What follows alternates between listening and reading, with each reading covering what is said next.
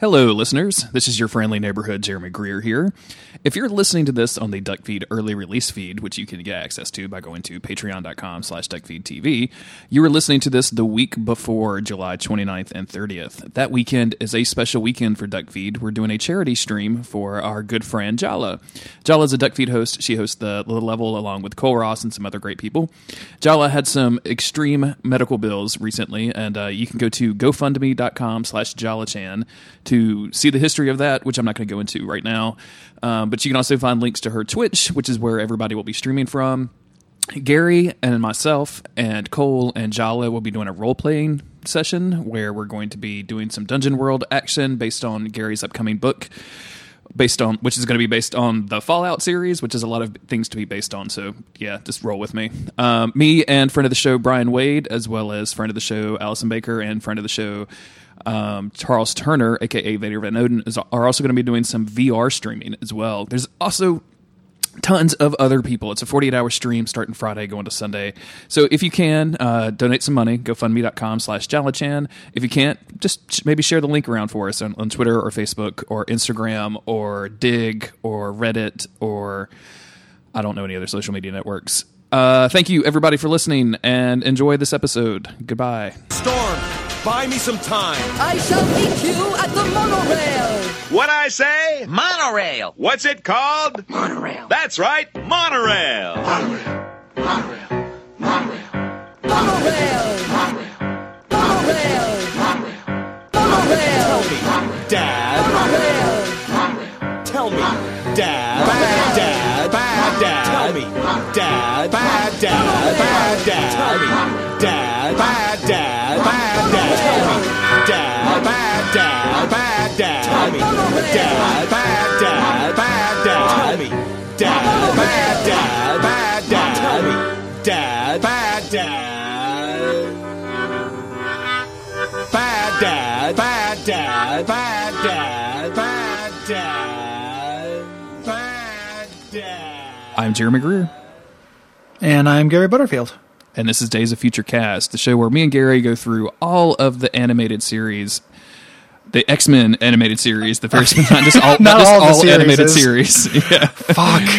we're starting with Mickey Mouse. Racer. Make it end. Yeah, we're back in the 1930s. We're going chronologically. Yeah. We will be here a while. Ah. Well, some say animation began with Steamboat Willie. Yeah. we are watching X Men, the animated series from the 90s, and uh, we are moving along through season three. If this thing could even be considered to have seasons, because it's the anima- the order is all out of whack. Um, by the best of my reckoning, we have two more episodes left in this in this season to cover for the podcast. Four episodes of the TV show, and we're going to knock two of them out today. Are you are you are you ready? You Yeah. ready for this? I'm, I'm, I'm. I don't know if you're talking to me, but I'm ready. I and then uh, and then we probably X Men three, right? Yeah, after this, we'll, pro- we'll probably uh, we you usually do like a like a bonus episode more or less in the in between seasons, and we've already done X Men one and two, and I think we should do X Men three.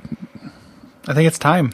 You know, I- it's either that or the first Wolverine movie, and I think I'd rather do X Men three. I think I'd rather do X Men three as well. Like I'm, I think that there may be enough like material for us to do like the two Wolverine movies together in one episode, maybe one day. I don't know that I can. That's, dedicate. that's kind of a depressing afternoon in which like I watch two Wolverine movies one afternoon though. So and, and then hopefully we can schedule that so like immediately afterwards you talk about them for two hours. Wouldn't that be fun? yeah, it's just like Wolverine Day. Like just, it's, a, just it's a- a whole Wolverine thing happening. I don't know what it means. It came on my calendar though. Like just uh, Look, Google says it's a Um, holiday, boss man. I have to take the work off. Sorry. if something happens, if we run out of cartoon before we run out of movies, which will happen, Mm-hmm. we can just start doing movies until we, we run out. Because I want to do all the movies. Yeah, I also want to do all the movies. Um, I I don't know if I've told you this on air or if I've told you this at all, but um, I started Uh-oh. watching X Men Evolution a little bit. We got a uh, I think you might have mentioned it briefly. yeah, we got a um a Hulu subscription for The Handmaid's Tale, and uh, so I spent uh, they have it on there, and uh, I think that I, I was worried that that show would be too good for our, our treatment, but I think it's a really good middle ground of entirely completely goofy and dumb and also kind of good. So I think it might actually work. Yeah, So yeah. We'll we'll definitely take a look at it. Mm-hmm. We'll examine it when we get to the uh, when we get to that point, which is not too long from now, but also not too soon because fourth and fifth season have a bunch of episodes in this show. Oh yeah, absolutely. And uh, we also do feedback episodes. So if you're listening to this as it's airing, um, definitely reach out, send us an email. Go to daysoffuturecast.com and you can find our email address or just a contact page there. Send us in your prompts or thoughts about the podcast or whatever you want us to talk about, or just basically send in anything. We'll do a feedback episode at the end of this season after the movie ep. So should be fun. Yes, X Men shit. We love talking about the X Men, and I love talking about It is- the X-Men uh, really. Scott Summers' daddy issues because, oh boy, It's, Gary, it's a dangling thread. Like you have to get, you know, this is we even at a time we're like, why the fuck is no one telling Scott that Corsair dad? because they were saving it Um, up so he could have all his daddy issues in one single episode. yep, it's it's coming. Man, the amount of times yeah. that Scott says "dad," Dad, kind of a sarcastic voice in Dad. this episode. Dad, Yeah. Okay, Dad. Like, yes, this is Scott is a legend in this episode. Like he he Scott Summers like this has been a good season for Scott, being like pretty ridiculous and awful. Mm-hmm. Um, and he is at this is peak. This is top Scott. Yeah, these Um, two we uh, are are really great because he Scott doesn't spend we don't spend a lot of time with Scott in the second one, uh, but when there's a scene in the second one that I'll, I'll call out when we get to it that I just I love for I, I this it's, it's one of my favorite Scott scenes. So Cyclops is becoming somebody who I look forward to in a similar way to Gambit, where it's like they're not necessarily good, but I just kind of like am enjoying their shittiness a whole lot. Mm-hmm. You know, um, there's some good Gambit in the next episode too. There's a Gambit uh, cameo that I think is fun. Um, there's there's a lot of stuff like I think that both these episodes are pretty fun. This one I think uh, is fun on an ironic Days of Future cask cast. Uh, not Days of Future cask. That's in our that's our wine aging. Uh, yes, mhm. podcast. But um, this one in kind of an ironic, fun way, and the next one I think is legitimately like pretty fun. Um, like it is a goofy premise for for an episode, and has some like real like kind of broad comedy that I think is like kind of funny. yeah, I do too. Um, Yeah. So we well, let's all get into it. Um, episode twenty two. That's our episode, not the uh, podcast, not the show's episode. Sorry, I do that to you every Um, time. I was I'm reading so sorry. from notes. yeah, whoops. Um, we're going to start here with Orphan's End. Uh, Cyclops discovers that a man on the run from the Shi'ar authorities, Corsair, may be his father. Desperate to find answers, Cyclops helps Corsair elude the Shi'ar. However, he is unable to shake his distrust and eventually turns Corsair in. But something doesn't seem right, and Cyclops promptly realizes that he may have made the biggest mistake of his life. That, I, that's- uh, that is like kind of accurate, but it does just kind of go back and forth with no context and makes it sound really stupid. It's a little, Like- it's a little over the top. Like the biggest mistake of his life is like I don't know, just like st- not trusting Not this weird marrying spaceman. like Yeah, like, like it's consum- marry and consummate. yeah, have, Scott? have a child. Says Mister Sinister from the podcast studio. Yeah, have a child. make a baby Says for me. Make the wild baby of Borneo. Uh, yeah, um, yeah. I uh, this episode is is really really fun. I I'm kind of with you that it's it's more like ironic or sarcastic fun than it is actually like a good episode of television. This plot is so all over the fucking place. Like the Well, that's that's the issue. yeah, it's I mean it's it's it's out there. It's just kind of a it's kind of a dumb plot, and we spend a it's real fiddly, and we have kind of a bland antagonist. I think is the issue. Like, um, Would you, You know, him a in space is never my- antagonist, Gary? bl- I would call him a blantagonist. More like a blantagonist. That's that's my um that's me. I'm uh not Leonard Maltin. Who's who's that other film critic? Who's uh Gene Shalit? He's a blantagonist. The, um, it's a it's it's more like you know X Men Space is never my favorite thing. In general, um, I can dig on these Starjammers. I dig on Corsair, but the villain here is pretty annoying. Uh, annoyingly, like you know, boring. I guess is the the better word for that.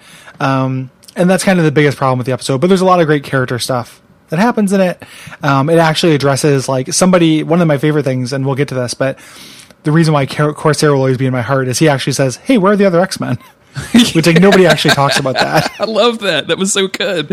Like I'm just like, "Oh, thanks."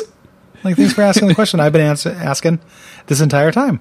The uh the the antagonist in this is so bland that I didn't even bother to remember or to write down his name. I just call him the commander in the notes. Like I just I don't. I didn't even. I didn't care. I think it might start with an A, but I'm. I'm just not going to go look it up. Like it doesn't really matter to the plot at all. He's just some Shi'ar guy. Shi'ar guy. Like that's it. He's just a dude. Yeah. not not Takan. Yeah, You know, he's- he's, like it, it's it, it was more or less what I th- thought it was. Like it's just like oh, it's it's more or less the same kind of uh, you know he couldn't be Takan because uh, everyone would know, right? But it, it's uh, he's more or less just an evil Shi'ar general. You know? Yeah, what what is with Um, this, these these this bird people that just they promote these worst guys into the military? Yeah. like, like he's he's basically like the plot in this is he's basically kidnapped the emperor's daughter or niece or something like baby bird person, mm-hmm. and is trying to pin it on Corsair, which we find out over the course of the next twenty two minutes, but. You know, and Scott goes back and forth on whether or not Corsair is actually innocent in this whole thing, but like his whole plot is to kill this kid and make it look like an accident or something. Like it just, it's just, it's just, it takes us. It doesn't make a lot of sense. Just kill the kid. Just get get it done. like what are you doing? Yeah, it, it's again, it's very fiddly, right? Um, and like the, this whole thing about the the Shi'ar not being able to get their fucking house in order, like this is constantly happening to the Shi'ar Empire. Like, guys, chill the fuck out. Like, get get it get a handle. Yeah, I kind of expected. Get a handle. Um, her name is definitely not Nashandra. What is what is the queen's name? uh, Landra. Lilandra. Yeah, she is not a, a Dark Souls two character. She's she's Yeah. uh, her own person with her own identity. Um, I, I kind of expected Lilandra to to you know clean up her empire, right? Like after she kind of got kicked out of it, like wouldn't you go through and like clean house and make sure that all these people were loyal to you? Yeah, yeah, out of here. Yeah, get the get the fuck out of here. Um, doesn't happen. Um, we get we get so, so we start out. We get some background um, here. Uh, the previous on stuff is literally everything with Corsair. yeah. So every scene that we've seen Corsair in uh, shows up here, um, which is you know good to remind people, hey, here's Corsair, um, and they just to really underline it. It even says the whole, uh, you know, Cyclops, don't blast him. Why not? You know, why'd you stop him? It's his father, you know. So everyone knows this, but they have to remind us. And then we get our our two like space bird machines. Like these these spaceships look so bad. I don't I don't like these at all. no, I don't like. There's a lot of a lot of this episode is is that the the chasing the evil spaceship, the non the not the Starjammer, right? Because that's the name of the ship. I think uh, Corsair is on. Um, just kind of going over the horizon very slowly and dorkily, like, and with with scary music playing. um, uh, they almost like kill kill a, a airplane full of people right away. Well, they almost kill an airplane full of people, a boat full of people, a radar tower full of people, and a building full of people. like these guys, Yeah. like they almost killed a lot of people and just started tr- trying to fly around. So Yeah, pretty pretty ridiculous. Um, because again, Corsair is driving that lead ship. You know, so presumably he doesn't want people to get uh, murdered because he's Corsair. But I guess he's you know it's his Han Solo ways. He maybe doesn't care. Um, you know, he's buzzing all this shit. Cyclops uh, answers a phone call from the commander of the Shi'ar, and this scene that where he's like hanging out drinking coffee with Storm in the in the ready room, like it's like just casual, like you know, just discussing tactics or whatever. It's very weird. Like they're all suited up. Well, they're Yeah, there's talking no reason about for them to be suited they're, up. They're talking about like wh- who they think is on the phone, right? And and I think even uh, Cyclops is like maybe it's Gambit trying to get a phone, trying to get a ride after a late night. That's not the first time that's happened, and I'm like, what are you Gambit talking about? Cab. You guys are superpower terrorists. Keep track of your buds. like, what are you doing? I mean, the the uh, the whole "you guys are terrorists" thing is going to come up later too. I Oh, really yeah. wish that the Oh, X Men yeah. remembered that they were terrorists in this episode because it would make some of this plot stuff make more sense. But it's just it's you know casual Cyclops drinking coffee in the in the afternoon is very funny to me. Um, answering the phone, the, the Shi'ar commander says like, "Hey, we're chasing down a criminal. Help us out." Yeah, and they, the and Corsair is literally like they, they, this couldn't be easier for the X Men, right? Because the X Men are like, "Where's he coming?" Like he's literally flying his plane into your lake. Like that's his, He's right outside. He's just he was going to crash into the, the into the mansion. He's like, "Oh, I shouldn't do that," because he's heading towards the X Men. He wants the X Men's help. Um, so they go in this lake. Um, the Shi'ar Shi'ar Commander, uh, aka Commander, says just like, "Hey, leave them." He's like, "Well, if we do that, they're not going to survive. Like, we have to to save them." The first little hint that maybe you know the person pursuing them is is a bad guy here.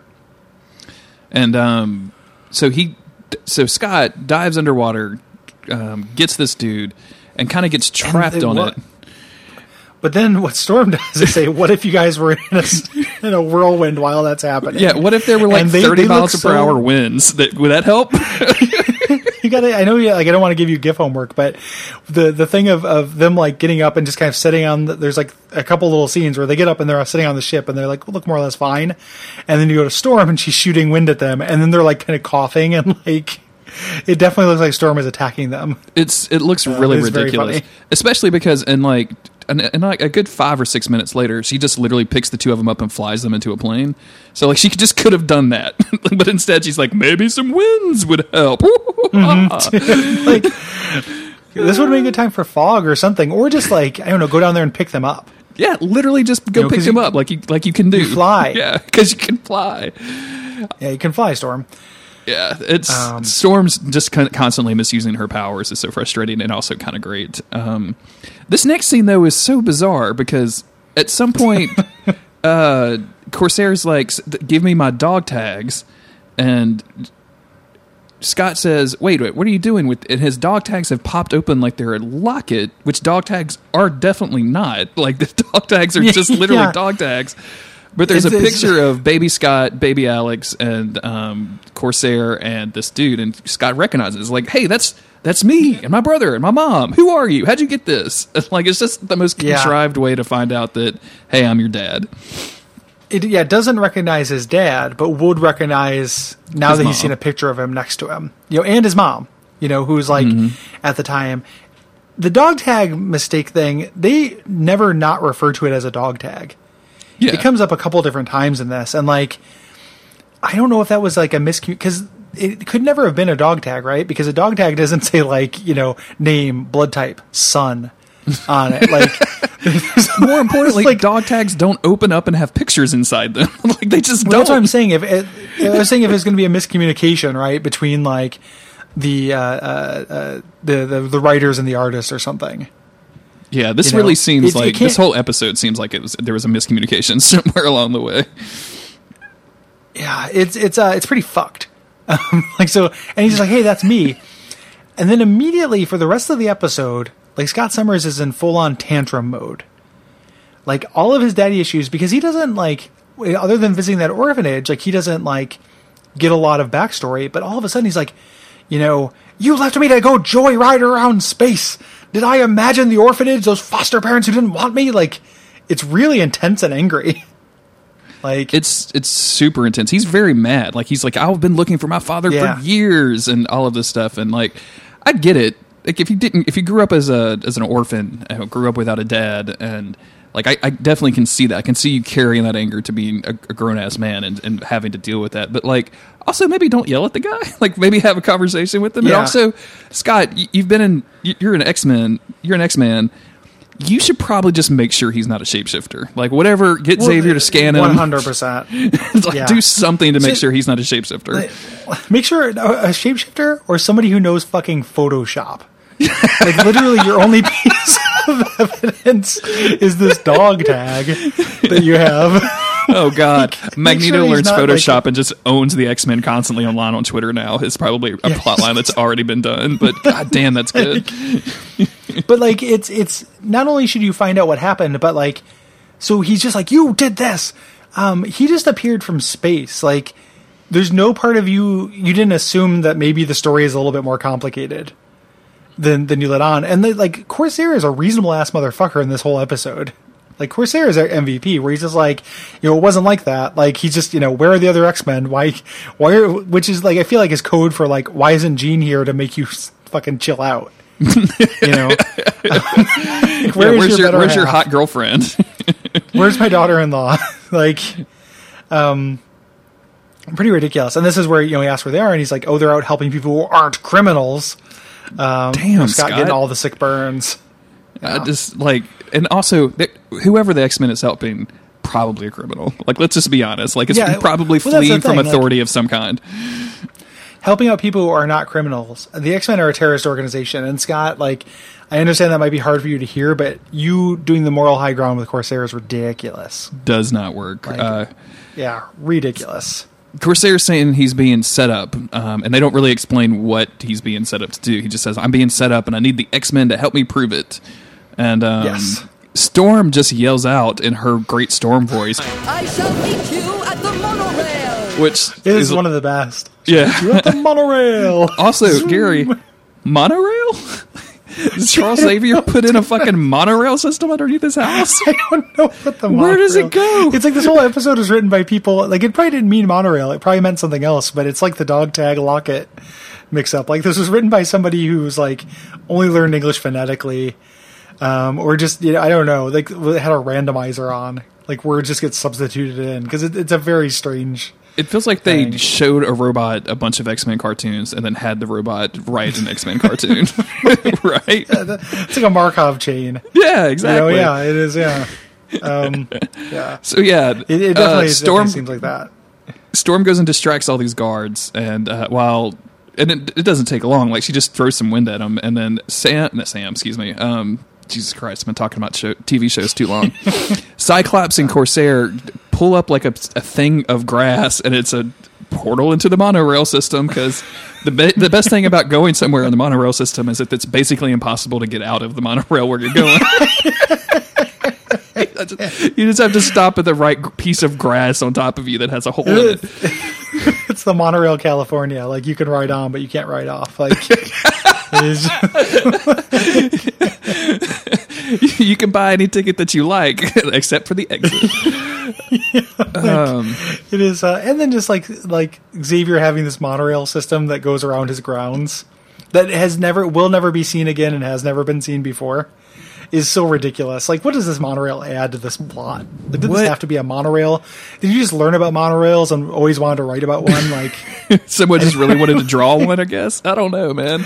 yeah, I uh, it's like well, so we got all this beef footage of a monorail. they, they, I mean, they, it's it literally goes nowhere. Like it goes to the air, air, like their hangar or whatever. Like that's all that happens is they get into this weirdly drawn mono. Like again, nobody who has seen a monorail has worked on this project. they Yeah. get on this thing and go to their airplane hangar to get in the plane, but the the our our commander guy, our our evil dude, is uh, constantly exploding it from above, which is pretty hilarious to me. They've scanned the grounds Yeah. using advanced features and are just blowing holes up in this, which I have to imagine doesn't it's not cheap to replace, right? Like you just can't like Yeah. The Shi'ar is going to owe Xavier some money after this, or if they're off the grounds, like the, the you know the parks department or something. Um, okay, now We're to get now a Digitech and the space mail. now I wanted to cut of Thirty Rock where it's Leslie Leslie Knope just yelling at the Shi'ar for fucking up her parks, right? it's quite it's quite the quite the mashup there, Jeremy. I think you meant to see Parks and Rec. it's like I would like a supercut of Thirty Rock where Leslie Knope shows up and he also there talks to the Shi'ar. It's my three greatest interests. All put together. Look, when you have a Venn diagram, that you know, you just have to put what you see out in the world, right? Like what you want to see out there. If it doesn't exist, you have to do it. That's true. Be the change. we meet up at the monorail. Um, Storm just sends everybody into an airplane and they fly away. That's really about it. Yes. And then um, Corsair says, like, hey, uh, I'll tell you the full story. Like, it's not what you're thinking, but you're going to need to let me fly the plane, which I think is fucking great. like, he's already dadding all over the place. no, I'm not going to let you fly the plane. I haven't flown a, an actual, like, an actual Earth ship since, you know, 40 years before this, but no, no, I'm definitely going to fly. The uh, and it's just like an alpha move. You know, it's just very funny to just like put Scott in his place um, here immediately. And this is uh, he says his origin, which like um, this is the first time I think they showed the whole thing kind of explicitly. Is that uh, Corsair was flying around with uh, with his kids and his wife in like a little little plane as you do, and uh, a starship came up behind them, and we're going to kidnap them. So he strapped uh, Cyclops and Alex into a par- single parachute and kicked them out. Um, and in the comics, there's stuff about like damage from that landing. I think is why Cyclops can't control his powers. I think that's like at least at one point was comic continuity, uh, but I could be wrong about that. I can see Um, that. Yeah, they don't, they don't talk about it here. Like it just he just landed on an orphanage, and that, like that was it. Um, That's how I assume orphans get to orphanages, right? yeah, it's open. It's like catching rain and like for water. Um, the uh, and then uh, his wife didn't survive, whereas in the comics she definitely got taken and became like a sex slave and, and stuff. It's real dark, and that's why there's a third Summers brother. But they wisely ignore that in the cartoon. Yes, yes. Don't even really talk about that. Just say that she doesn't survive this. You know, when they try to Yeah, escape she doesn't or make whatever. it. Yeah, This is um, this is. I've always thought this origin story is a little weird. Like it's a little. I mean, it's you know, it's a fucking Silver Age comics origin story, so it's gonna be a little weird and over the top. But like, yo, you just literally strap two kids to a parachute and just hope for the best. Like that was. yeah. Like, don't you're not gonna try to crash land or anything like that. you you have to uh, you have to operate a parachute. Like it's not just an automatic thing that just happens. I don't think. No, it's You not. know, like it's like you know, you you go through and you like get training and, and all that jazz. Um, so it's just it's very strange to me that like, you know, you just pick your kick your kids out. Um, I get it, right? But uh, you know, just because you don't want them to die. But what are you doing with one parachute on this fucking plane? Also, Well, You know, he, was he always makes a comment. He makes a comment at saying that because they had gotten like they the starship had shot a wing or, or something like had damaged it, so that's where all of the other parachutes were. But even then, he he he straps this parachute to him, shoves him out, and the parachute literally opens up immediately and is on fire. so like there's no there's no way like these kids are going to like obviously they did because they're mutants and you know they have plot armor basically but like it's parachute was literally on fire. Yeah. This origin Yeah. story has always rubbed me the wrong way for, for, for a lot of different reasons, but it's fine. Like it's it's Cyclops. I don't really give a shit. So Yeah, I yeah I, I get he. The important thing is he had to be in an orphanage, and and the like, the space stuff feels appended onto it to me, and uh, doesn't Mm-hmm. add a whole lot. but here in this just- story, that's just me. Cyclops is now best friends with his dad. This is this is all it took was just like you know ten lines of dialogue, and now Cyclops is on Team Corsair again. He's no longer a criminal. We're going to help him do anything he needs. He gets it, yeah, because Cyclops goes back and forth like Whiplash in this. Like he, you know, is not very consistent, and I get it. He's confused. Like it's just you know, it's a little bit sloppy. Um, yeah. So they uh, they show up. The Shi'ar keep showing up to chase them down. Um, you know, they they get uh, this action packed scene. Like the plane blows up, but they get away from it. Uh, the commander tells Scott the real plan and says, "Hey, Corsair wants to rescue a girl who knows the location of this money. Like, don't listen to him. I'm a cop. The reason why he doesn't want to save this girl's life it's because she has some money, and once he finds out where the money is, uh, she, you know, she's as good as dead." Um, and Scott's like, "Oh, this is for fucking money." And Corsair, again, the realest guy in this episode, doesn't deny it. He's like, "Yeah, well, you know what? Like, it's both. Like, I'm getting paid for this job. Space fuel isn't cheap. There's some kind of weird, like, you know, jet crystals don't grow on trees. There's some line about that. But it's like he's doing it. He's still a mercenary. He's still a Han Solo type. And Scott's like, "No fucking way. Nope. Uh, Storm, go save the girl. You're under Cyclops arrest." Like, grabs his gun.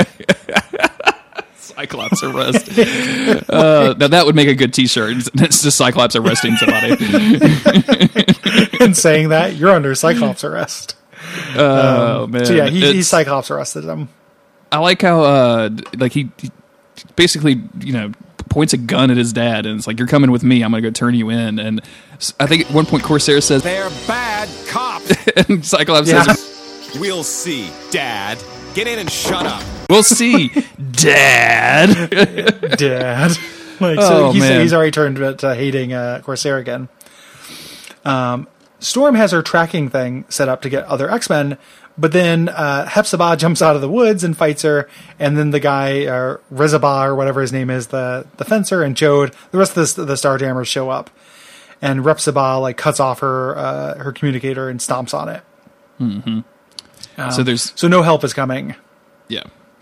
And uh, meanwhile, back on the ship, uh, he the commander guy has taken Scott to the navigation with this chick that's there for some reason that you don't really understand, and then uses like some sort of freeze ray on Scott to say like, okay, well, we just had to get him out of the way for a little while while I go deal with Corsair.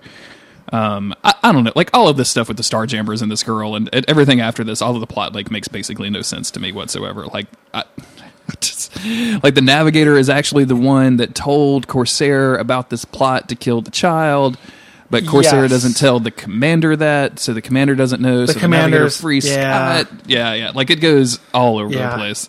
I- again, like- way too fiddly. It makes Yeah, me laugh. The uh, the navigator shows Scott after she unfreezes him, shows Scott like these ship's logs and um, of that are two days in the future, and Scott's like, "How is that possible?" I'm like, "Dude, you're on a fucking spaceship right now. What do you mean? How is that possible? Your girlfriend just erupted into a ball of fire and consumed a star system. Like, what? what? Why are you still asking that question? And also, like that they basically like CGI'd up some video logs. I think is really fun too. like, Yeah, these video logs It's- look it's really a- strange. No, no, no, it's fine. Looks good. yeah. Photoshop in the fu- uh, is the the main you know uh, weakness of all these characters. This whole section is so shitty because all you needed to do was say, um, have Scott find out that Commander was actually going to like kidnap the girl and get the money. Yeah, you know, and, and was going to kill her or something. Like, as opposed to like, I need to know who actually leaked the information to Corsair. I have, it's like this, all this intrigue on this ship that we don't give a shit about and will never appear again. You know, it, it's Do- just like, it's literally like, will we find out what happens between the commander and the navigator? Like, who, like, who could care? Like, if you gave me money, I couldn't care. You know, it is it is just it's it's really really fiddly and shitty, and it's just this is the you know Scott started out mad at his dad, got friends with his dad, then got mad at his dad, now he's become friends with his dad again. Like it is so like flip floppy and goofy, to where like it's hard for me to say this episode totally works. Like it's it's fun, but like it's pretty frustrating. it's saved for me just by Cyclops just being a giant man child about his dad. Like it's that's that's what saved Yeah. this. Like every time he says the word dad, I'm just basically cracking up. Like I actually laughed out loud at this episode a couple of times when Scott's, Scott's dialogue Yeah. choices. Dad. Like it's it's just that goofy. Um, they they set up this whole complicated plot. So the Starjammers um, radio back to Corsair, um, like, "Hey, we're going to be over here." And of course, the commander guy is like, "Oh, you fools! I, can hear everything you say." And then Storm does the same thing to Scott, but it's it's like obviously a fake setup. But none of that fucking matters. Like it just seems like you keep using the word fiddly, and I'm with you on fiddly. Uh, It just they they just basically all just follow Scott to the place where they were holding the girl, where they use some sort of reflector thing. like what? I yeah, I don't really know what's going on. I, I've never Yeah. once since we started this podcast said, "Man, I wish Beast was here to explain this," but I kind of wish Beast was here to explain this because like the Like the sun glinting off Poseidon's trident. It's yeah, that's good. Um, uh, yeah, it's a it's it's it's pretty bad. And but the, I mean, the important thing is that they win, and everybody just has kind of like a you know Ewoks esque like kind of celebration. Everyone's real happy, including Ch'od, who pops down and gives them both this like really badly animated, weird like double hug. Mm-hmm. And and and Ch'od just like ah, it is good or whatever. And then you know, oh, Cho gets excited, uh, son, which like I know that I'm not a mature person, and, and no one would accuse me after listening to the network of me having like a sophisticated sense of humor. The idea of a dad saying to his son, like Ch'od gets a little excited, uh, just works, works for me at some level. Yeah, Like, don't worry, son. Ch'od just gets a little excited. Like well, this is a weird birds and the bees fucking conversation, like a weird Shi'ar and the bees. It's uh, it's literal birds. Yeah, literal birds and, Yeah. and bees. Uh, I I don't know why the word "chode" is so funny to me, Gary. I think we talked about it the first time the Starjammers showed up, but like, why? I mean, why they name him that? Like, I, I I know we talked about that before, but it bears repeating because now Corsair says Ch'od just gets a little excited. Like, I'm gonna I'm gonna work that into like next time I'm I'm having sex. I've been trying to like you know make funny jokes during sex because that's you know I like to make funny jokes, and like I'm gonna start I'm gonna say that at some point and see if I uh, get broken up with. so we will find out. The last time I, I uh, funny thing I like I was like making out. It wasn't like sex, but I was like, um, I was like, I got something to tell you, and then and she was like, what? And then I went into her ear and said, I'm actually Spider Man, which I think is a very funny thing to Yeah, say that's a- when that's you're good, like yeah. being intimate. Like, um, but but Chode gets a little. Ex- don't worry, Chode gets a little excited. Like if you're saying that in the third person about your body, it becomes the funniest line in the world to me. I don't know. Yeah, are you Like- are you? If you say this, like the question right back is, "Are you chode or is that chode?" Yeah, are you talking Or- about your Chode? Like, yeah, what are you? Chode? Yeah, what is this? Like, I've never heard anybody talk about their chode in, in, in like ever. person, you know? like it's just uh I don't know, it, it really does it for me. I, um and and this is so Scott's like, "Hey, like I, this is again people being reasonable in this episode because they're like like later, and and Scott's like you can hang out for a little while, like you can make up a couple hours in space, right? Like hang out and talk to me. I'm your fucking son. Like, do you remember the part of this that wasn't lasers and reflectors? Uh, and they actually decided to do it. Like they actually do hang out and, and decompress a little bit. We don't get to see it, but it happens, and I, I really appreciate that because the the impetus would be just to have it be like just end, you know. Like, bye, Dad. they do- See you later. Yeah, yeah, and I wouldn't. And then he just like looks off, and he's still got all his angst issues. Like they actually they make a nod towards resolving some things, and I really appreciate that. um, I, they as they're walking off, he says something. Uh, Corsair says something about like how Jean reminds uh, reminds him of Scott's mother, and he says something to the extent of like in some other ways as well, which I'll probably need to tell you after you get married. And I'm like, are you? Are you creeping on Jean Grey? Is this like a Summers Yeah, quality that you have to like try to get up Jean Grey's Yeah. ass at every opportunity? like what the hell? Hepzibah is right there. She's right. Your cat girl is right there. Yeah, I do. Um, it's it's it's pretty weird. It's it's real weird. This uh like, again, this is this whole episode is saved for me just just with Scott. Like Scott acting just t- a total man child about his dad is just some of the funniest stuff that I've seen. I'm going to put a bunch of dad clips in here. I hope so. Um, it's yeah, it's it's real fun. Like if you care about the show, I'd never say someone should start with this episode. But if you care about these characters and if you like this kind of like you know, if you if you have that then come on, kind of like fun attitude towards these people, it'd be this is a very fun episode. I think. Yeah, yeah, and it's you know um, lasers and and shit. It doesn't make a lot of sense, but it is fun.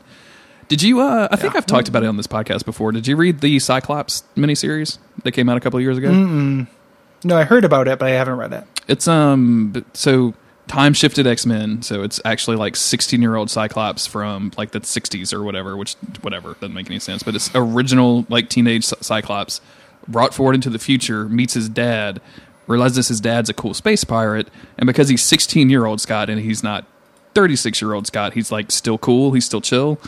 And uh, just hangs out with Corsair in space and forgets about Jean Grey after the first issue and like has a, a space sexy alien girlfriend for a little while and they just go get into a bunch of madcap adventures and it's fun as hell. Like it's some of this best. Is it good? Yeah, it's fun. Kurt, uh, it's definitely not Wozniak because I think that's an Apple guy. Kurt Busiek? Weisick- Busiek. There you go. B- yeah, Busiek. Yeah, Kurt Busiek is the guy who did. Um, that guy's great. He does Astro City, and uh, Yeah. he's done a bunch of really good comics. But he did like the first run Um, of it, so like the first 10, 12 issues, I think, and it was just it's just really, um, just really fun space adventures with Corsair and Cyclops. Like it's just fun. Well, I will have to take that up on uh, my old Marvel Unlimited. These are the tales of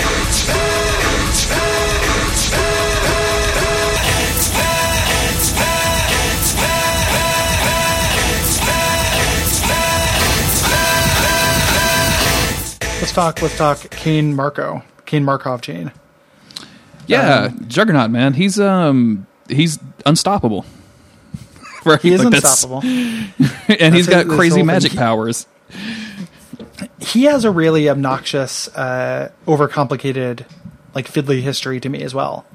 Okay, Like the whole, I love in the movie that they made him just a mutant because it's so stupid that he's not. That he found a mystical uh, band in a cave during the Vietnam War, um, and then later they're like, he Cyttorak ends up being like a Doctor Strange villain. Um, like Cyttorak becomes this whole thing in Marvel mythology, and I think that he feels like really stuck in the Silver Age yeah, in a way yeah. that like you know other villains don't. You know even like ones that are like pretty ridiculous. Like mr sinister feels modernizable. Like to make juggernaut feel modern you have to get rid of so much Yeah, you know? basically have to cut out his entire origin story and just make him a, like a mutant that has imp- like he's basically Rhino from Spider Man, right? Like that's the exact same gimmick. Yeah. one dude has a like uh, suit. but on like god tier you know like like way way more so but yeah I dig his character in the in the cartoon a lot for whatever reason. Like it's it's never very complicated, but it's just like he's just got such a fucking hate hard on for Xavier, and it's just so, so much fun. Xavier has no idea what to do. Like you, you can tell that Xavier is one of those people who like goes through life where pretty much Needs everybody likes him. Yeah, yeah because he, And then he when- can make them like him Exactly. And then when someone so- doesn't, he's just fucking flustered. He's like, I don't, Cain, stop. like, it's basically, Cain, no. being mean. um, yeah, one hundred percent. And like he's also in the comics he's had some like kind of more interesting turns and development and things too. Like he's, you know, he joined the X Men for a little while. Um, he's he's been a good guy a couple times and had been a little bit more depth than just like hate Xavier must smash. You know, and there's there's but he's also because he has that silly origin, you can't make him a good guy because he is literally too powerful to be a good guy. You know, like Juggernaut's like one of the most powerful X Men villains there are, and one of the interesting things about him, um, even though he doesn't totally work for me, is that uh, that that thing you're talking about, that hate hard on, is like his lack of ambition is one of his only weaknesses. You know, because if he wanted to like actually do Magneto level shit, like, well, I'm just going to run through the core of the Earth, like nothing, like literally nothing can stop him. That's his power. You know, he would probably be able to do it, and he can he can get more powerful uh, from Cytrax somehow. So like just the fact that he just wants to rob banks, drink beer, hang out with Black Tom Cassidy, and every once in a while terrorize but not kill Charles Xavier means that like he's kind of self limited, and that's why he works. You know. He's like the uh, the the all star quarterback on your high school football team who is now like pushing forty and selling used cars out of the lot. That's about that. Yeah. Like it, it feels to me about that arc, right? Like he started out pretty strong, and then like something happened along the way, and now he's just kind of content with his kind of misery, uh, miserable little life that he's bu- built for himself. Like he's I, still uh, very I- strong, but he he's in a context where being strong matters less, almost. Yeah, You know.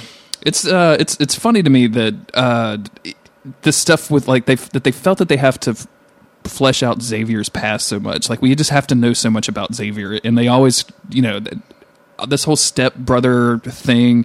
In the cartoon, this this origin story makes no sense. That because Xavier seems like surprised by it, and I'm like, dude, you can read minds. like, what do you?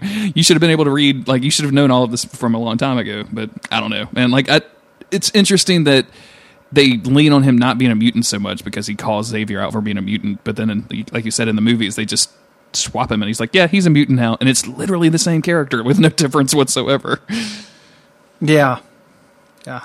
It it doesn't they don't do anything with that. Like you could do something where the idea is that he has these superpowers and is actually like, you know, kind of racist against mutants or has to deal with the uh the persecution without actually, you know, he does the time without doing the crime kind of thing. But they don't even really do anything with that. Like he's really underutilized and when he's utilized it's very strange. Um, like Colossus became the Juggernaut for a little while. Like it's also the fact that it's a mantle, like it's something anybody can wear. Which the episode we're going to talk about deals with that. Um, it's very weird. the fact that the amulet apparently comes with the helmet, like you can just like pick up the stuff, and all of a sudden you got like the full outfit, is really really funny to me. Like that's just It's like how Storm puts on her, you know, and it's so specific. It doesn't look ancient and mystical at all. Like it looks like No. a Silver Age, you know, comic book villain. So let's uh, let's actually get into it because this episode deals with a lot of this stuff, and uh, That sounds we don't, good. We don't get too far ahead of ourselves. These are the tales of the Yeah, so let's um let's actually get into it because this episode deals with a lot of that stuff. Um, we're going to talk about the Juggernaut returns. The Juggernaut's life is at risk when someone else discovers the Ruby of Cyttorak and claims the power of Juggernaut to pick up girls. Those are, that ellipsis is actually part of the description. um, face- faced with and it's, it's literally pick up too. Uh, faced with the dilemma of helping a dangerous man, Cyclops and Wolverine go on a mission to find the imposter and retrieve the source of Juggernaut's power. which is I guess true, but it just like the Cyclops and Wolverine stuff is over in like 45 seconds. It feels like so whatever. Yeah, it's not their story. It, it should have said like you know we learned the the origin of Professor X. Yeah, so our, our I like the way that our previously on works in this episode. So we get we basically just like we did with the Corsair episode, uh, we get like all of our Juggernaut footage. And uh, the last time we've seen him is when Gladiator like punched him off of Muir Island and basically off of the world. Uh, and then the episode starts with him like falling into the ocean from that punch and then just climbing out of the ocean again, implying that like five minutes has has passed. when it's Yeah. been a long time, like, but when the, when he shows up later, like the X Men are like lived out the time in between, right? So it just it just feels weird, but it's it's kind of a nice tie from the previously on into the the main part of the episode. Yeah, yeah, and well, and uh, or it just it's taken him this long to climb out. You know, I think it really underlines that unstoppableness. That like, yeah, he can like literally you know climb out of the ocean for months and months on end because nothing hurts him. Mm-hmm. You know, And he can literally just walk around on the bottom of the ocean floor too. Like he doesn't apparently doesn't need water Yeah. or, any, or doesn't need air or anything else. I like that. Um, because it's Juggernaut. As soon as he gets out of the ocean and he climbs up this bridge, he just starts picking up cars and throwing them and, ta- and screaming about Xavier. Like that's his first go to. He's not like, oh, let me get this brine off me. Oh, there's a fish in my suit. Nope, nope. Just gonna pick up this car and start tossing it. Oh, I wish a fish had gotten that suit. Don't you? Could, like a fish had gotten the Crimson Band of Cyttorak. Like, I really want like a Juggernaut fish. Oh man, that would be pretty awesome. just like a fish just piling through concrete structures. So what we have in this episode is the conflict is caused by this some nerd, which is this guy never gets. I don't even know if he gets a name. Um, there's a nerd at play, and this nerd is doing research on Cyttorak. Um, he's in the cave where you know Juggernaut has powers. He pulls up this tablet, um, learns the little rhyme of Cyttorak, and says like he needs to get this ruby. Um, you know, if he gets this ruby, he will get the power of Cyttorak. So, well, you know, well done. Cut back to Juggernaut's fucking rampage in San, like maybe San Francisco or whatever, um, where he punches the top off a cab, gets gets like I'm glad you have Mario Kart here. I was thinking it was like Crazy Taxi. Okay, yeah. Gets it like Mario Kart and does this fucking like does uh moves like uh Kickle Cubicle, like he he like, goes around corners by reaching out, grabbing a, a light pole, and using it to take sharper turns. Like this whole section's amazing. Oh, it's so crazy. Like, Like- I just wanted to gift the entire thing, and then I was like, "That's what YouTube is for, Jeremy. Just just a video. like, don't do that." He literally he Oh, punches man. the top off of a taxi, Gary. Like he just makes it into an immediate convertible. like it doesn't punch the whole car. Like he punches so fast, it just apparently shears the metal, but only on the top parts. It's so fucking stupid and, and dumb looking, and I love it so much. He, when, he, when he, I like it. He jumps in and he takes off, and then the cab driver is like, "Hey, come back here with my cab." And Juggernaut turns around and drives at him. He's like, "Oh shit, I didn't even do it." And then like he runs away. oh man, ah. this is so goofy, and I I absolutely adore it.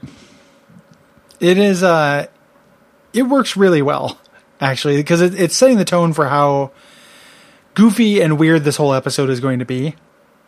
You know, um, and uh, it is. It continues that tone, which I really appreciate. Like just being able to see the Juggernaut ride around in this uh, on this little skate thing, pretty fun. And of course, he's going directly for the mansion, and uh, we get just like the first time when we saw. Uh, I think it was it was either Juggernaut or Magneto that was attacking the mansion, um, or maybe, maybe this was Pride of the X Men, where we had the little turrets pop out of the grass and they had little grass hats. Uh, that was pride. that was Pride of the X Men. I always, dude, I love I love a grass hat turret. Like it's my thing. so when these things pop up, I'm like, woo, yeah. But of course, he's unstoppable. So he just walks right through. The, the, a net pops out of the ground and is electrified, and he shrugs that off, and then just like literally busts in through the door and screams.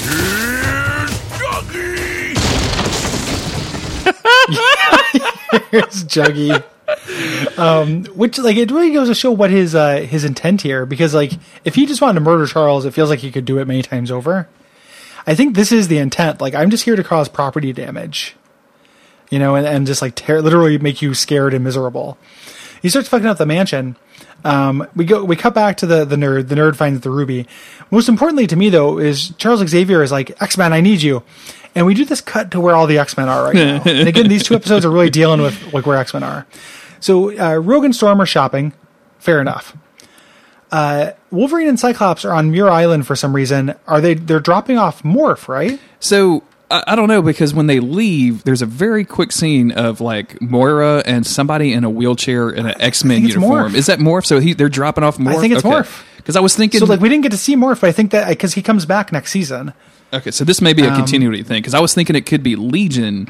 Because we're going to get into him pretty quick too. So I was I Hmm. was thinking it could be either one of those. But I don't. Then I was thinking like, why would Legion have an X Men uniform on? Yeah, I don't. so the, so they're doing that, and like you don't really need them both for that. We cut to uh, Jubilee's communicator, which is under her coat, and Jubilee is at the most fucking kick and rad pool party that I've ever seen. She's having a great Who's in- time. Who is inviting Jubilee to this, man? Does Jubilee have friends? I want to see. That doesn't seem like they should allow I want to see more Like- of Jubilee's friends because you know they're up to some no good teen shit. You know what I'm saying? Yeah. They're probably like putting a firecracker in something and exploding it, and then I don't know. Uh, hanging out and talking about boys. I don't know. I don't know what kids do, Gary. Yeah. I'm so old. what do kids do? Uh, yeah, more or less seems like pretty legit so far. Um, as far as uh, you know, uh, uh, you know, kid kid things, kid things to do. Um, mostly just having this very fun pool party, and like it's very strange to me to think of Jubilee having friends outside the X Men. You know, it like I don't know, it just doesn't seem allowed like allowed to me. Yeah, it's fun. That's even. I mean, but then we go to Gambit, who is doing some seriously un-Gambit stuff, right? Yeah, Gambit, and they play the sleazy Gambit music like he's like getting his dick sucked. but then you, they pan over to this thing. I'm like, oh, it's going to pan over to Gambit getting his dick sucked again, and then it doesn't do that. It pans over to him fixing a school bus. Yeah. What? like, Yeah, the- I don't. The show has and he does it with his powers. Yeah, he like they show him like kinetically charging a spark plug, which I I don't know a lot about cars, but I'm pretty sure that's not how spark plugs work. But whatever. Is he sabotaging the? Maybe he just got his dick sucked by the teacher and she tried to leave on the school bus, so he sabotaged Hmm. the school bus. Yeah, he's got to make sure, like you know, you, you, nobody leaves Gambit with the blue balls. like, just uh, nobody give them boys the blues.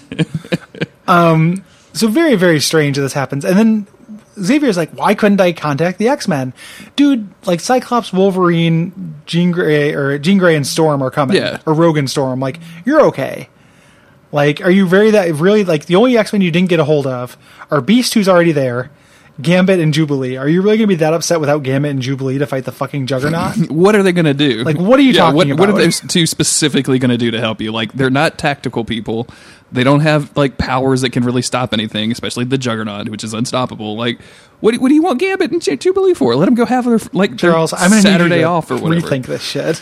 Yeah, I'm gonna re. I'm gonna need you to calm down.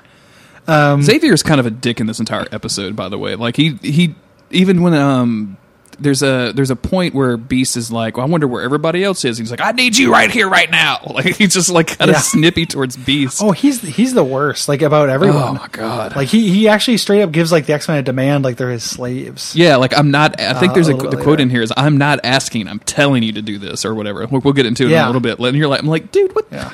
Fuck, shut the fuck up, Charles Xavier. Excuse me. I don't think I've got my car for the moment. yeah, I'm out of here if I don't see a convertible, and I'm not talking about the cab that Juggernaut rode here. like, give me a car or shut up. um, so back at the mansion, uh, like we were mentioning, the nerds found the ruby, etc. Um, Juggernaut goes into the danger room, and Xavier makes a bunch of cool robots fight him. Um, and this is kind of like clever and like fun as a little action sequence. Like one is a Juggernaut, one is the Hulk. Um, pretty cool. Yeah, it's neat. It's just like, it, but it's fun seeing um, Juggernaut being like, "I'm not going to fall for your tricks," and just punching these robots to death. It's really good. Yeah, yeah. Are you out of your mind? um, I am still the Juggernaut, my friend. Yeah, and this at this Um, point, brother. Juggernaut just starts like pounding on the walls. Like he's just trying to bring this entire structure down, like he did in uh, way back in season one. Like he's just trying to bring the entire mansion down. And uh, but we switch back to the nerd who has read the magic tablet and has the ruby. So he like does the little rhyme, and Juggernaut's like magical energy burst out of him through the roof, creating a hole in the roof. So like it can come out of Juggernaut, but it can't go through a roof, and then uh, goes like a, apparently across the world to this nerd who I've now called Nerd Jug for the rest of the episode. So that's how I'm going to refer to that guy. just to keep, just to keep us clear, you know clear from Juggy versus Nerd Jug. I just wanted to make the distinction. Yeah. Um, and then you know, Juggernaut, like a clever little bit. Juggernaut thinks Charles is doing this. Of course, he's like, you know, what'd you do to me? Um, that makes you know makes total sense. Um, and after this, somewhere in there, Beast tries to fight Juggernaut too by like electrocuting his face. I don't really know how he's doing well, this it. is like this he is must the have like, a little uh, device. this is the Dark Phoenix brain scrambler, right? like oh, it may be that's kind of what Yeah. I've assumed because it didn't work on Dark Yeah. Phoenix, so maybe it'll work on the Juggernaut, right, Beast? on the stupid helmet. Um, so Be- Beast saves him. Um, Rogue and Storm show up here, and I must have looked away from this. Tell me uh, who is dressed up weird because I must have looked at my phone. Or Oh, something. Storm is Yeah, has like the wildest, and it's it's a blink if you miss it thing. Like they show it very very briefly, but he she has the wildest outfit on. I'll see if I can find a screenshot Hmm. of it because it is. Oh, I can't do that while I'm connected to my phone. Um, yeah, like it is. It is totally bonkers. I'll send you a screenshot. It's green and yellow like layers, like but with weird holes cut in them. It's out of the box insane. Anytime they put in, st- I've called this out before. Like, I, I guess it's because she's from Africa. So whenever you write Storm, like you want to put her in quote unquote African clothes. So you just you end up with her looking like fucking Sun Ra all the goddamn time. It's ridiculous. it's just it's just so over the fucking top. Why do you look like you're backing up Paul Simon? God damn it, Storm. And nobody nobody calls it out. Like nobody ever says anything about it. So I just assume all the X Men are like, "Yep, there's Sun Ra again. I mean Storm again." Yeah. Uh, is it Storm? Would it be racist to ask you? Oh, let's just not do it. Like, I just, it's not even worth the trouble. um, that's very funny. so Juggernaut has collapsed parts like underneath all of this rock and stuff that are debris that he has brought down as soon as his powers left him. Um, when Rogue and Storm show up, uh, Beast he's Xavier has told Beast like we got to free him, we got to help him. Beast relays this to Storm and Rogue, and Rogue is like, "What? No fucking way! I'm not going to go do that. You're out of your goddamn mind." Which is when Xavier starts like demanding it. And then this is one of my favorite uh, Cyclops scenes. I talked about this at the beginning of beginning of the show. Cyclops gets this order from Xavier and is like, "Are you kidding me? Why would we give him his power back?" And, and, and Wolverine's like, "Yeah, that doesn't sound right." And he, he turns to Wolverine and says, "Nobody says you have to like it. I don't even want you to. He- I don't, you're just going to do it." And I'm like, "Wait a minute, Cyclops, what?" he says, uh, I think he says something like, I don't want to hear if you don't like it. That's what it and is. then Wolverine's I like, don't I like don't like it. yeah. I think it's the only time Wolverine talks during these like two whole two episodes, really. Um, but yeah, it, it's pretty you know pretty funny that like Scott is now being like the the vice vice bully Mm-hmm. now that Daddy was a bully. I just like he said he calls it out as like, "Wow, that doesn't seem right," and then just immediately like, "You're going to do it, Wolverine." That's what Dad. I mean, Professor X said. The um, so we we switch back to to Nerd Jug, and Nerd Jug, whose body has just had this like amazing transformation uh, into you know this big like bulky, you know his his legs are as thick as as people like. It's pretty ridiculous. He, his immediate reaction is, "I'm a hunk." uh, it's like his his idea of a hunk is like a He-Man action figure. Yeah, absolutely. Uh, like pretty looks like a like a deformed wrestler, right? Like it's like someone took Yes. a wrestler and then just m- let it melt a little bit and just spread. yeah. Oh, it's it's it's very bad. He goes to his apartment and there's this scene in his apartment where he just like he sits down on the couch and the couch breaks and he goes to like try to get something out of the cabinet and he just destroys half his cabinet. And I'm like, why did you want this? This is such a bad thing for you to have. Yeah, it it is it is really ridiculous. He's undermotivated to say the least. Yeah, his whole like the the the episode description actually caught it out of like he's trying to get this to pick up girls, and that seems to be his only desire. Like he like immediately after this, he goes to the fucking nightclub to try to pick up chicks and dance. Like like And, and the crazy thing is, it doesn't work at first, and then, then it it does. does. Yeah, it's so weird. Yeah. Um, Um, so now we get our, So our flashbacks, right? Like so Xavier goes Yeah. into they've rescued Cain. He's basically in a coma, and Beast has made the evaluation that if he doesn't have his magical energy, he's going to die. So that's when Wolverine and Scott get dispatched to go find this other person, uh, this, to go find Nerd Jug, and everyone else is unbelieve, just just disbelieving the fact that Xavier wants to put this dude back into the unstoppable Juggernaut outfit. yeah, give me a fucking break. Like he's the juggernaut. He keeps destroying our house. yeah, I've met this guy twice, and he destroyed my bedroom both times. What are you talking about? so then we get this um this background on Xavier, uh, which is that Juggernaut's dad was his stepdad, who was a conniving evil villain uh, this entire time. In kind of an amazing way, like was just like you know, and Juggernaut was never nice to him. There's this part where he's like, you know, uh, Xavier's like, "You're my brother," and he's like, "Step brother," you know, he's he's being very cruel about it. Um, and then his dad's like, "Hey, you got to be nice to him because his mom's going to give us money." And there's no like, you never get to see Xavier's mom in this, or like why they are, you know, why they're together, what makes sense. But essentially, he's he's a gold digger. Uh, he's trying to get uh, trying to get her money, and this is hard for Cain, even though like Cain's just a jerk anyway. Like he starts off being a jerk. So if the idea was it's just because of this conflict that Juggernaut's a jerk, that's not really it. Like he's he's a jerk right from the beginning. It You yeah, know? like he doesn't like he d- immediately hates Xavier, like for whatever reason. like it doesn't matter. It, none of this stuff actually matters. It just makes him hate Xavier more. It's which is fine. Like I don't know. Did you have did you have stepkids, stepbrothers, stepsisters growing up? Yeah, Yeah, like Yeah. you kind of hate those people when you first meet them. yeah. I mean, well, it's, it's weird when someone just like, hey, here's you know, be intimate with this person. Like this person's in your family now. Yeah. you know that's fucking weird. It's like very bizarre. I agree with that. He's also just kind of a shitty bully. though, yes, absolutely. you know. Um, so I don't know. Yeah, this uh, this doesn't like I said, and like there's scenes where uh he Xavier starts like seeing his mom be real real sick, and this guy's like, no no, she's fine, she's we're gonna take care of her or whatever. And she's like, no, I see her, and that's this mutant power coming out or whatever, which seems like a just kind of a weird aborted subplot to this whole thing. like, Yeah. and I, I get it, like and that's part of his origin story where you know he he he woke up and he could hear everybody talk all the time and went kind of crazy from it, and then you know whatever, but it just seems like kind of. I don't know. Like, I, I just didn't need a lot of this history. Like, I could just be fine with No. Cain just hating Xavier, right? Like, I didn't need the stepdad motivation in there at all. it's a little much. Mm-hmm. The um so and ultimately um Cain gets sent to boarding school. Yeah. Because he can't be nice to Xavier. Um which is like okay, fair enough, but like if you if he's being that much of a dick, like it undercuts a lot of what they're trying to do with this. You know, of him him not being a dick, of him having this like kind of justified, you know, reason uh for being such a dick. Like he's not there's really no justification. It's pretty weak the uh, so we go back to the real world um, where Nerd Jug is trying to pick up on these girls in a club and get into this club. And this is incredible. Everything with Nerd Jug at the club is like some of the best stuff this show has ever done. Nerd Jug at the Club is uh, my new mixtape that's dropping next week, by the way.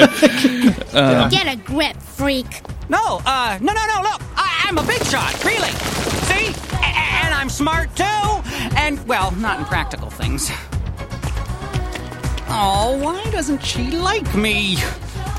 Maybe she talked to my mother. Want some pointers? Women like guys to be themselves. We can help you get back that way. Never! Looks like we're gonna have to do this the hard way. Now you're talking. Yeah, he, he walks up to this chick and is like, hey, honey, what are you doing with this I- idiot? Don't you want to be with a hunk like me? And she's like, no. Turns Steve around and walks like, off. and then he, he says something that's like, "Hey, no, I, I'm. Don't you know I'm a big tough man or something?" And then tears the wall off the club. Which later we get to see this club continue to operate normally. So like I love it. nobody is treating this like the juggernaut attack it is. Everyone else just keeps on dancing, dog. But they show this place later, and there's just filled with dancing people you could, that you can see from outside because the wall has been torn off of it. That's so good, man. I, uh, I love that. Nerd Jug is so is so great. Also, they're playing uh, the same Dazzler music as before, which makes me That's good. yeah, music. it's, it's good music, and it also makes me think that Dazzler is an actual celebrity, right? Like like she's a you know, she, they're playing her music in clubs, which I think is fun. Yeah, I, I dig this quite a bit. Um, we have to uh, switch back to, uh, or no, we don't switch back here. Cyclops and Wolverine show up.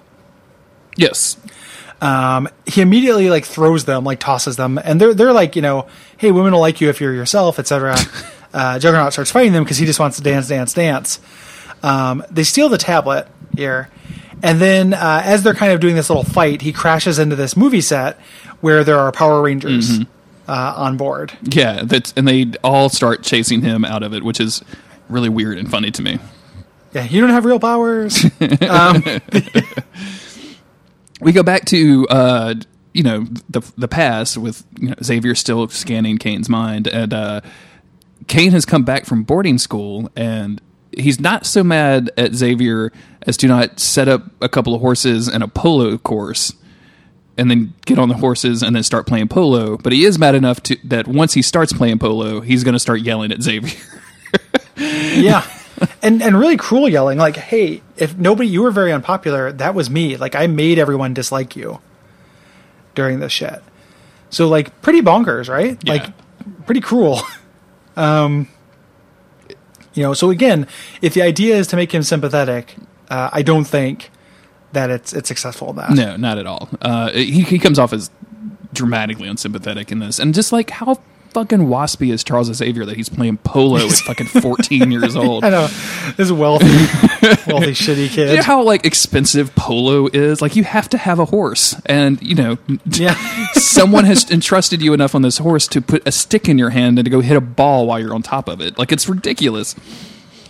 Anyway, uh, Xavier's Xavier's like extreme richness just irks me the older I get. I guess I don't know what it is. Um, yeah, it's not great. but yeah, he uh, and this is where Cain finds out he's a Xavier's a mutant because Xavier picks up on the fact that uh, Cain hates him because his dad made him go to boarding school, and he's like, "That's not true." He's like, "How'd you find out about that? Like that was in my mind. You read my mind. You're a mutant." And Yeah. um, yeah, that's and, and like Charles is like when he comes out of Cain's mind, he's still like really really upset about this and kind of a realistic way. He's like, I thought this was all the past, but it still hurts today. Like, I can kind of see that, right? Like, if you haven't thought about this shit in a while and all of a sudden it gets all stirred up, you'd be pretty upset about it. Yeah. Yep, yep, yep. Um, what ultimately ends up happening uh, is that they do they use the um, they since they got the tablet, then the nerd jug un, unjugs. Is that correct? Pretty much, yeah. The next time we see, uh, so this is where he gets the power back, and uh, Yeah. uh, what's because Nerd Jug has the power up until Juggernaut gets the amulet and makes the little rhyme thing, right?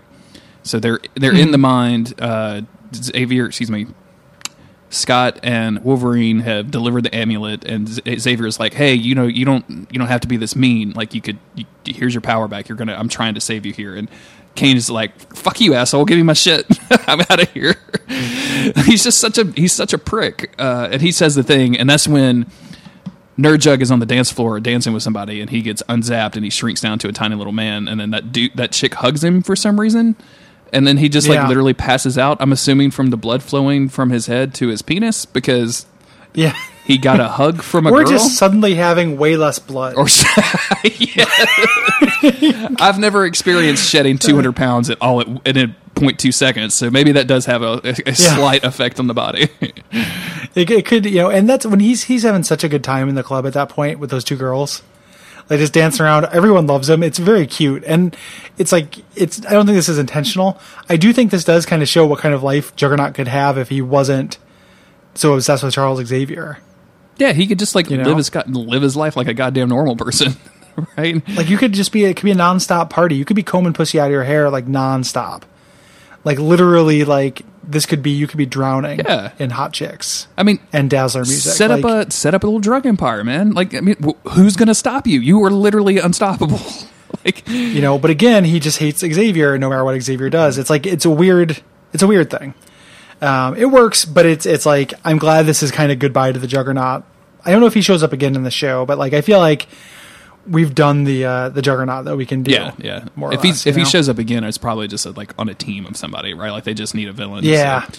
Um, this his reaction to like he he his, he has his magic back, so he's restored. Like his clothes, we didn't talk about this, but he loses the big bulky 1960 Silver Age outfit, and then just goes to his like Vietnam clothes or whatever his military Yeah. uniform. Uh, but when he gets Ruby back, he gets all of his like uniform. He gets his like suit back or whatever, which I find very strange. Um, and then he says like, "Hey." I'm not going to let anybody mess with this ruby again, and throws it into space. Because yeah and if he had just asked, like the X Men could have said, like, "Yo, there's a lot of people in space that want to mess with this ruby too." I guarantee you. yeah have you met commander Like, he's he's not good He's not great, and he would use this Yeah. badly. there's a whole Yeah, thing of bird come- people up there, man. You got to watch out. yeah they're, they're not your friends either so pretty silly but like two two fun good episodes i think Mm-hmm. um you know that that I, I had a lot of fun watching so Yeah, I like I like Nerd Jug a lot. Like Nerd Jug really kind of made this Yeah. episode for me. Nerd Jug and uh, you know, like I mentioned, Manchild Scott were were, were my jam. Yeah. It was it was a duet of pleasures. That's- yeah. I feel like season three after some like kind of bumpy, bumpy like definitely bumpy start and uh, some kind of bumpy middles uh, is kind of redeeming itself here at the end because the last like last like several episodes we've recorded have been all been pretty fun. yeah, yeah. Dark Tech. So uh, this is this is a good season of the show. Dark Phoenix and all that stuff has been fun. Um, the next two are, look pretty good too. We're finally going to get uh, introduced to Nightcrawler. The next one, Oh yeah. and then um, the last one of this, And then Weapon X Weapon lies. X lies and videotapes. Yeah. Very, very strange. Um, and we get Maverick, so that cameo will Oh, finally have God, a name. Jesus Christ! Finally, I can finally be done with that part of my life. like, goodbye, Maverick. it's been nice. I hope you find your paradise. Um, so thank you, uh, everybody, for listening to this. Um, as we mentioned, we're doing a feedback episode relatively soon. If you want to hit us up at uh, either the Duckfeed contact form or Gary at Duckfeed TV, or on Twitter, or where? Uh, how can they reach you via email, Jeremy? Uh, it's dofc podcast at gmail.com uh, for the show. Um, you can also follow us on Twitter at DOFC podcast and DM us over there if that's your convenient way to do it. You can find all the links to the social networks at daysoffuturecast.com and then leave it on your social media preference. I don't really care. Like I'll I'll collect all that stuff and put it on a on a document. So Yeah. Yep, it would be relatively easy to do. Mm-hmm. Um, yeah, so we'd love to have your, your questions, prompts, and kind of uh, related X Men shit talk about for that um, as we wrap up season three.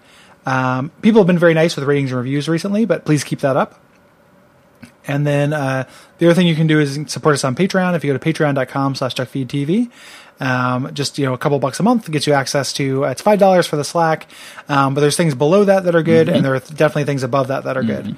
So, uh, yeah, hit that up. hit that up and go check it out. Uh, you can talk to Gary on Twitter at his personal account at Gary Buh, B U H. And then uh, I am at JG Greer. Come talk to us. We love talking about X Men with people who listen to the show and with people who don't listen to the show. I just talk about X Men with any fucking body, any anonymous person on the internet that I want to. One hundred percent. Um, yeah. So thanks, uh, thanks everybody. Thanks everybody. Um, until next time. Good night. Umbasa.